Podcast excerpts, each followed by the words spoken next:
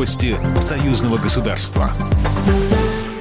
Здравствуйте, в студии Екатерина Шевцова. Впервые в истории Беларуси возбудили уголовное дело по статье о попытке захвата власти в отношении задержанных по подозрению в подготовке покушения и свержения президента республики Александра Лукашенко. ФСБ России опубликовала кадры оперативной съемки, на которой имеющий двойное гражданство США и Беларуси юрист Юрий Зинкович и белорусский политолог Александр Федута в одном из ресторанов Москвы обсуждают организацию военного переворота в Минске. Зинковича и Федуту задержали, а подготовке государственного переворота уже полгода знали узнали сотрудники ФСБ России КГБ Беларуси. Подробности спецоперации были известны Александру Лукашенко.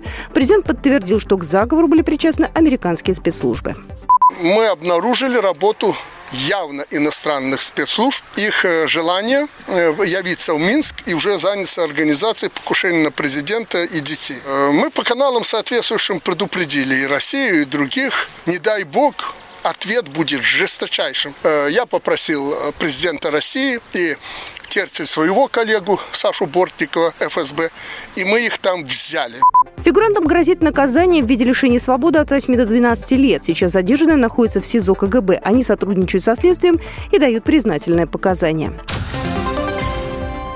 Глава комиссии Госдумы по расследованию фактов вмешательства иностранных государств во внутренние дела России Василий Пискарев заявил, что компания Google готова снять ограничения с фильма «Ржев 500 дней в огне». Об этом сообщает ТАСС. Мы обратили внимание, что многие незапрещенные ресурсы были подвергнуты цензуре. В частности, российский фильм про Беслан, российский фильм про Ржев, выступление официальных лиц, что тоже вызвало недоумение. Кстати говоря, Google с этим согласился, ответил Василий Пискарев. Напомню, YouTube ограничил показ фильма «Ржев 500 дней в огне». Кинолента сейчас доступна, но ее могут посмотреть только пользователи старше 18 лет.